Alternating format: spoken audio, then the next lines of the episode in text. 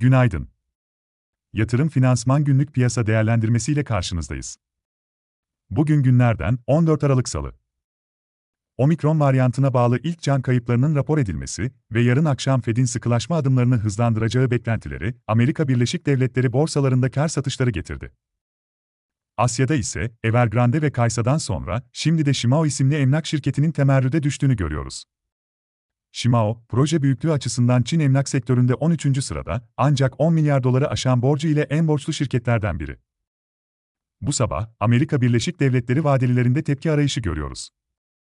Borsa İstanbul'da dengeli bir açılış bekliyoruz. Şirket değerlemelerinde kur ve enflasyon güncellemesi devam ediyor. Bu nedenle Borsa İstanbul ve kur korelasyonunun da zaman zaman zayıflasa da süreceğini düşünüyoruz. Borsa İstanbul Yüz Endeksinde 2180 ve 2220 direnç, 2040 ve 2000 destek olarak izlenebilir. Dolar bazında Borsa İstanbul Yüz Endeksi ise Türkiye Cumhuriyet Merkez Bankası'nın 2,5 milyar dolar büyüklüğünde olduğu ifade edilen doğrudan satış yönündeki müdahalesi ve kurdaki gerileme ile 3 hafta sonra ilk kez dün 150-152 dolar direnç bölgesini test etti. Bu bölgede tutunma halinde 157-160 dolar bandı sonraki direnç, 144-147 dolar bandı ise geri çekilmelerde ilk destek alanı olarak izlenebilir.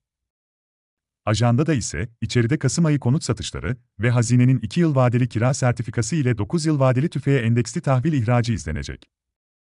Dışarıda Euro bölgesi Ekim ayı sanayi üretimi ve Amerika Birleşik Devletleri üfe takip edilecek.